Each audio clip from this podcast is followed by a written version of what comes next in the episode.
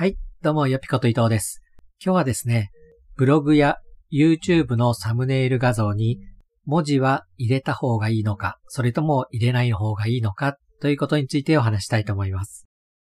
実際に記事のサムネイル画像や YouTube のサムネイル画像として画像をね、用意して、その画像に文字を入れる方と入れない方がいらっしゃいます。今回ですね、私なりの見解をこの場でシェアしていこうと思います。結論から言いますと、サムネイルに文字は入れなくていい。そのように考えています。まあね、最終的には自分の好きなようにしてくれという話にはなるんですが、私は入れなくていいし、むしろ入れない方がいいんじゃないかなと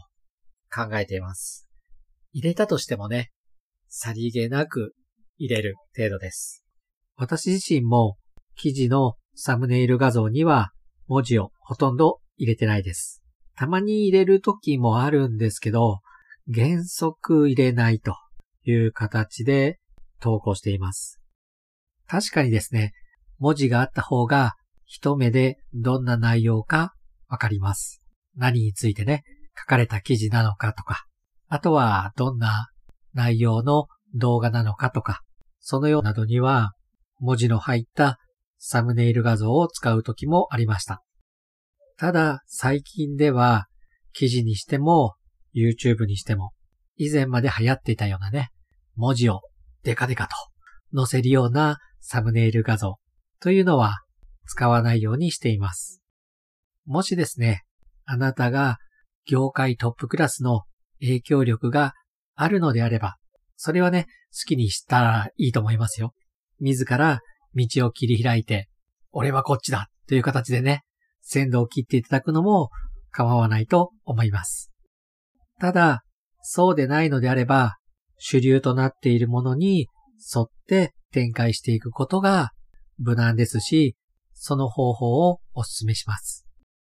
私のなんかね、小物ですので、そういった時流に逆らうことなく、その時その時に合わせて適用するようにしています。まあ、そもそもね、文字を入れないタイプなんですけども、あまりね、文字を入れるのが好きじゃないんですよね。なんかちょっと怪しいじゃないですか。このようにネットにおいては主流となるメインのね、その他大勢から大きく外れたものっていうのは目立つっていうよりもそれより前にね、違和感とか怪しさとかを感じてしまう人の方が多いです。そして怪しいとか、あとは古臭いデザインだなと思われるとね、クリックされないという事態が起きます。クリックされないことにはね、その本文が読まれたり、動画を再生してくれることはないわけですので、そもそも見てもらうためにアイキャッチ画像をつけて目を引くような画像にしているはずなのにですよ。クリックされずに見てもらえないと、そもそもがね、本末転倒になってしまうじゃないですか。最近では、有名な YouTuber なんかもね、サムネイルで文字をデカデカと入れているっていう人は少なくなってきています。